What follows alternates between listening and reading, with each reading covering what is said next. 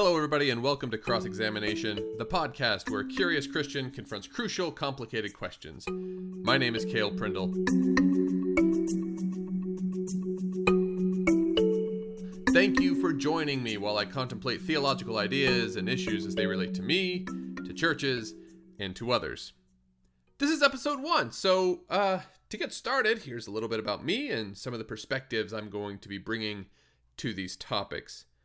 I was born into a religious context, into a family that essentially never missed a week of church, except for those rare weekends we were like up to our elbows and vomit and diarrhea. But, you know, if fluids weren't flying, you could find us planted in the pews pretty much every single week. I attended Christian schools from kindergarten through college, and I was saturated with Christian thought and belief and perspective. But then I graduated and began teaching in a public school that was 10 times the size of the high school I attended, with people from all walks of life. And pretty much ever since then, my worldview and my faith have looked very different. So, this is a show that takes the culmination of growing up in a specific Christian context and mixes it with the rest of life and culture. It's a show that takes place in a theological and philosophical ecotone, a place of merging life spheres. It's a rough and tumultuous place to be at times, but it is also rich and exciting, you know, when it's not completely freaking me out. Finally, and this might be most important depending on who you are and why you're here and why you're listening, I am not a pastor or a priest or any kind of clergy type person. I'm a guy who has lived his life one way for a really, really long time, and I really like to talk about tricky topics. This is a show that is rooted in my perspectives and my opinions, but my goal is to always be aware of those perspectives and opinions so I can crack them open. So, with all that being said, that is plenty about me for now. You'll hear more about that in weeks to come, I'm sure. So let's just get to the good stuff. It's a weird thing to grow up thinking one way about everything and then to have those ideas challenged. But that's what happens, and not only to me, but to a huge number of religious people. And when your understanding of the world finds itself face to face with other worldviews and circumstances and realities, people often find themselves in a situation in which they need to decide whether their original worldview was correct or if it was wrong. Now, according to my upbringing, the answers for these sticky spiritual situations were pretty simple. We were right because the Bible is right, because God is right. There were plenty of verses like Proverbs chapter 3 that told us to trust in the Lord with all our hearts and lean not on our own understanding. And Paul writes in 1 Corinthians that the foolishness of God is wiser than men, and God's weakness is stronger than man's strength. So it didn't really matter if we thought it made sense, and it didn't really matter if we were right. We had something to always kind of lean against.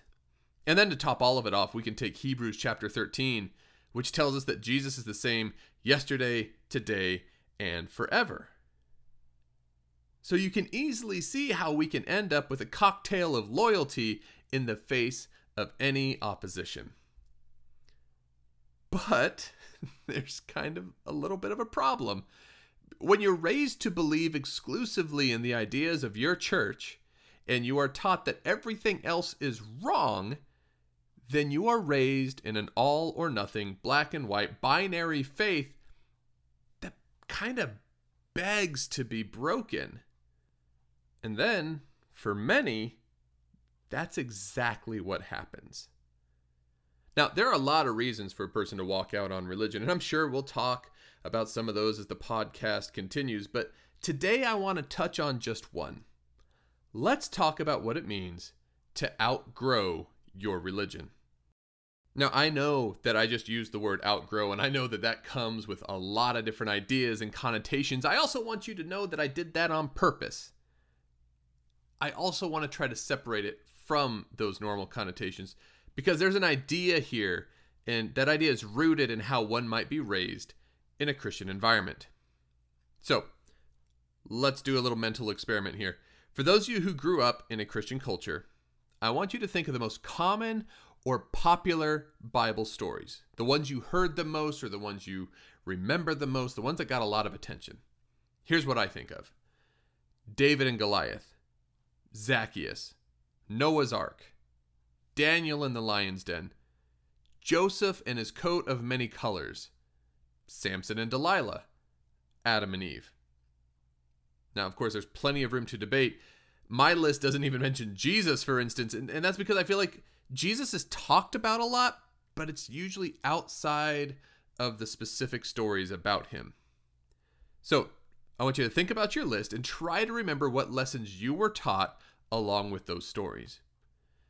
Many of them involved a simple, doesn't mean they're not beautiful, but sometimes a simple idea that God loves you and he will take care of you. That's true of David and Goliath, of Noah's Ark, of Daniel, and so on. Now, most, if not all of them, are also staples in a curriculum of morality tales. If taken too simplistically, many of these stories can be boiled down to a simple command obey always. For a lot of people, the Bible is a collection of stories that explore, if I can use that term, even though I know I'm using it kind of shallowly here, but to explore what happens when people make right and wrong decisions. Noah obeyed and lived, Samson didn't obey and he died.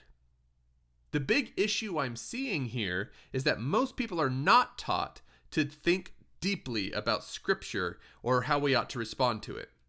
Instead, we treat our entire religious lives with the same oversimplifications that we started with as kids and when we do that, we will eventually find that we outgrow our religion. Okay, so I just used that word again outgrow. I want to talk a little bit about that term because I know it comes with a lot of baggage when you're talking about spirituality. So here's why I keep using it. For me, and from what I've noticed and gathered from a lot of different people, the term outgrow is often used to imply that somebody has matured beyond the value of their religion. Or maybe they've grown intellectually to a point where all this God stuff seems to be beneath them.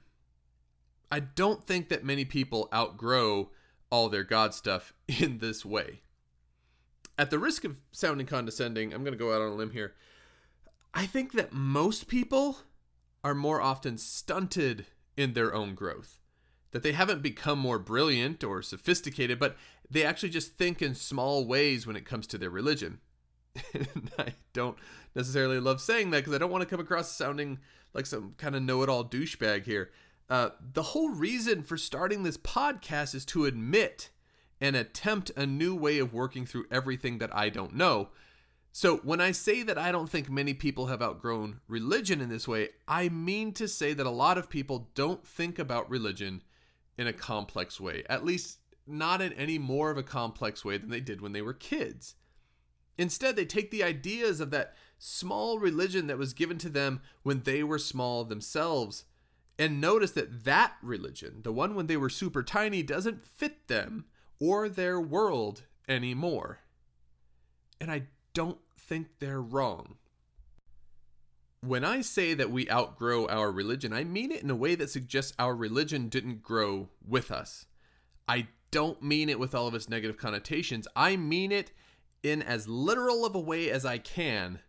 The religion many of us grew up in was given to us when we were small, and it didn't grow when we grew. For some people, there's a moment when they first realize their Christianity is a bit too snug. For some, it's as simple as the rest of the world telling you that the kinds of things in the Bible are silly little stories like fairy tales, but with a bit more social and moral clout.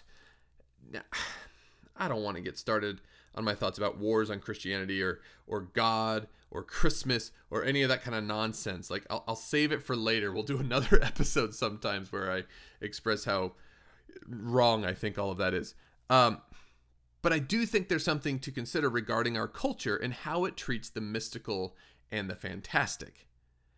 The Bible and Christianity appears to make some impressive claims from holding the sun in the sky until an army wins in battle to the resurrection of multiple people throughout history. Like, it's not real easy to believe that kind of stuff for no good reason. But, as I mentioned before, if we were raised in the church, we had a lot of good reasons. God's wisdom is beyond us.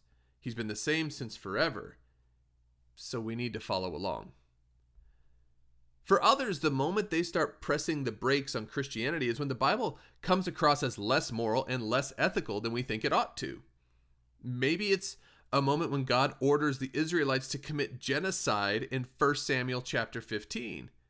Or maybe it's the sexism in Paul's writings that tell us that women shouldn't speak in church, or that women are saved through childbirth, like it says in 1 Timothy chapter 2.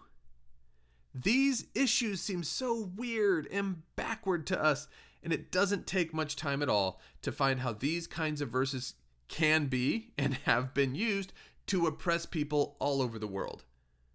So, what do we do with them? Now, again, a lot of people just double down, and a lot of people duck out. And I happen to think that both of those options are wrong. I think they're wrong because there's a lot of good stuff hanging out in the pages and conversations surrounding an awareness of something bigger in the world. But the question is, how do we deal with it as we grow? So far, the only answers I've stumbled onto are ones that will make a lot of people in your home church or your old life kind of uncomfortable. When you outgrow something, when it doesn't fit anymore, you have to get rid of your old clothes and find some new ones. Now, when I say that, my spidey senses start to tingle with an anxiety of the reactions from friends and family and church relations that I've had throughout the years. Admitting to having your religion not fit right anymore is full of these types of feelings and worries. Because faith is such a big thing that is integrated into the lives of so many people, and it's really hard to suggest to anybody that you might not be feeling it the same way anymore. But there's actually some biblical support for reaching this point in your life. So let's take a look at the Gospels of Matthew, Mark, and Luke for just a moment. In Matthew chapter 9, Mark chapter 2, and Luke chapter 5, Jesus is confronted with some questions about his followers who aren't behaving the same way everybody else is behaving at that time. So this is from Luke. They said to him, John's disciples often fast and pray, and so do the disciples of the Pharisees, but yours go on eating and drinking. Jesus answered, Can you make the friends of the bridegroom fast while he's with them? But the time will come when the bridegroom will be taken from them. In those days they will fast. He told them this parable No one tears a piece out of a new garment to patch an old one. Otherwise, they will have torn the new garment, and the patch from the new one will not match the old and no one pours new wine into old wineskins. Otherwise, the new wine will burst the skins. The wine will run out, and the wineskins will be ruined. No, new wine must be poured into new wineskins. And no one, after drinking old wine, wants the new, for they say the old is better. Okay, so we have some people who are frustrated because Jesus' crew isn't doing all the same ritualistic stuff that the rest of the people are. And before we go any further, let's just talk for a minute about that. I said earlier that I get a good sized chunk of anxiety when I think about talking publicly or admitting that my faith has changed over time, that some of the old stuff doesn't fit like it used to. My worry is reflected in this story when other people, those who have lived their whole lives living one way, start calling out other people who aren't doing things the way they used to. There's something about religion that makes us feel like we need to be in each other's business about everything. On one level, I totally get it. I do. Church is social, and people are social, and we find value in ourselves when we find our places in a group. But when somebody starts acting out of the ordinary or isn't playing the role in our social group anymore, we can feel that the institution is in danger of losing its structural integrity. In the Gospels, then, people are asking Jesus, Why are your guys not fasting? We're fasting, so why aren't they? Because if a group of followers just stops doing the rituals, just stops the liturgy, just stops behaving, then we worry that the whole thing, the whole religion, the whole social order will collapse. Sometimes people get angry about it and use God's name to rebuke you, but I think if we play it honestly, we're not worried about God being disrespected. We're worried that our secure rituals and church life won't be there for us anymore. So nowadays, this is shaped this way. People you know may see or have already seen that you are thinking about things differently and they worry for you, but they worry for themselves too. There can be a freedom in your pursuit of a new truth that is threatening to others because they are still following the rules. But if you aren't following those same rules, they may start questioning everything too. And that feels uncomfortable, and people don't like discomfort. I think that's important to remember though, because if we think about our faith as something we are growing into and out of, and we need replacement faith clothes, that doesn't mean everybody else has grown to that point also. So, wherever you are in this world, be gracious to others as they try to understand you and your transition. Okay, back to the story. So, one group of people are annoyed at Jesus' disciples, and he tells them that his crew is fine because they are in the middle of something super important. They have received Jesus in their midst, the bridegroom in this metaphor but he does tell them that his people will have plenty of time for fasting in the future. But then Jesus moves into two metaphors for this situation. The first focuses on trying to patch an old piece of cloth with a new cloth patch, and the second focuses on filling old, used wineskins with new wine. So let's look at this first metaphor because it fits well with the term outgrowing that I've been using so far. You have something that's worn out. Maybe your favorite pair of pants that you wear every chance you get because you know they make you look good. But when you wear something a lot, it starts to show the wear and tear. So Jesus is talking about something that these disciples have been using a lot for a long time and it started to tear. So when you go to fix up the tear, you find patches that are as close as you can get to the original cloth. But whatever you find, it's probably not going to be a perfect fit or a perfect match. Now, I'll go ahead and admit that I don't have a lot of patching experience or wineskin experience for that matter, but the metaphor should still be clicking in for you anyway.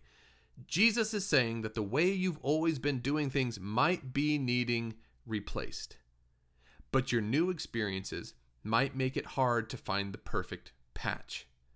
In other words, the conditions of your life now might not properly fit on your well worn, torn up faith that you felt so comfortable in before. Of course, this metaphor allows you to try to patch it up, but it also suggests that you should just move on to the next thing. Why shred up a perfectly good new piece of clothing when you could just put it on? The second metaphor plays out similarly, but with a few key differences. First, you'd only refill a wineskin if you were out of wine and already I think that's super interesting. So take a moment. When have you had those moments when you felt you had nothing left, spiritually speaking? Was it last week? Last year? Last decade? I mean, I feel like I could go on forever just on that and how terrible we are at admitting when we're running on empty. But I don't want to lose too much momentum, so we're going to keep clicking along. If you are out of old wine, and you wanted more old wine, you should just get more old, pre skinned wine. But this metaphor isn't about doing the logical thing because it isn't the wine we are obsessed with. It's the wine skin, the container, the exterior facing thing. I think the modern equivalent is pretty amusing. How many times would we reuse a soda can? Probably never. I could recycle it. But if I want more soda, I get a new can. I can't think of any reason to obsess about keeping the old can. When we hang on to our religious upbringings without taking the new risks or thoughts or questions, aren't we just obsessing about the container we're in, the exterior, the label? But what happens when Jesus says people are trying to keep their old label container religious ideas while dumping in the new, exciting, important, God given perspectives? It doesn't just not match like the patch metaphor, instead, the whole thing ruptures. Now you have no container at all. If you're anything like me, you know this feeling running out of faith wine, looking for a way to fill up the original container, and finding yourself drenched with ruptured religion. It feels worse than being out of faith wine. You literally don't have anything even to hang on to anymore. This is the experience of thousands and thousands of religious people, and at this point, it makes perfect sense because a lot of religious people keep trying to squeeze into those clothes they wore as kids, even though they aren't kids. And every time a tough question comes up, they tear a new hole. So, this is where I'm currently going in life and in this podcast a direction that allows me to find new clothes and new wineskins. This isn't me walking away from God and not even walking away from my religion. But I'm tired of tearing new holes when my life is throwing me questions and ideas that my old clothes and my old wineskins can't contain. But as I continue to explore and try on new stuff, there are two things I want to remember. The first is that these Jesus metaphors show us that replacements for rituals and faith are still at their core the same thing as before. You don't swap out cloth for tumbleweeds, and you don't swap out wine for monster energy drinks. The new thing is still the old thing, just newer, better fitting. The other thing I think I need to remember is the last thing Jesus throws in at the end. There are some people who will always say the old stuff is better. And I'm fine with that. I'm not interested in ripping people away from something they love. I'm not interested in bursting your wine sack. Maybe your clothes aren't torn and, and maybe you're not out of wine. Great! We can all be at different stages. Because the Bible talks about that too. In 1 Corinthians chapter 3, the apostle Paul tells a church community that he's letting them in on things slowly, that he's presenting them with milk, not meat. Then in Hebrews chapter 5, he talks about people jumping ahead of their maturity, trying to get that meat when they aren't ready for it. I have struggled with this for years at this point, trying to discern whether or not people are ready for a new way of seeing things. And I've worried about rupturing wineskins in the process.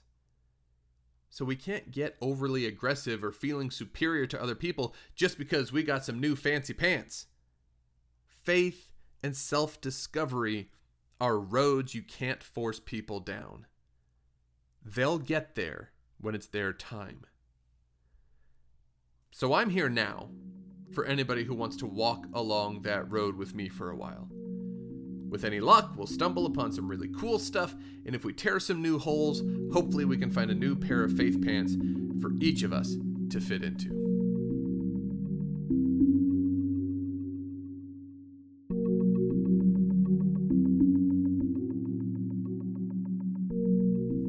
Well, there we go.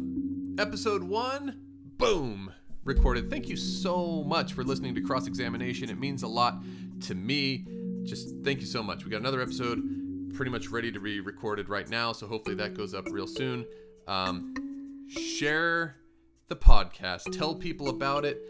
I kind of see this as a way for people who are just kind of finding themselves out there in kind of the middle of nowhere. So I know it's a lonely place, it's a weird place. So if you know someone who's kind of in that spot, maybe this is something that'll help them out. Uh, that would be great. Otherwise, thank you so much. Um, there's really not any credits. I'm Kale Prindle. I'm recording this in my office all by myself. but also, music is from bensound.com, and I have to say that, otherwise, I have to pay that person money. So, thank you so much, everybody. We'll see you next time.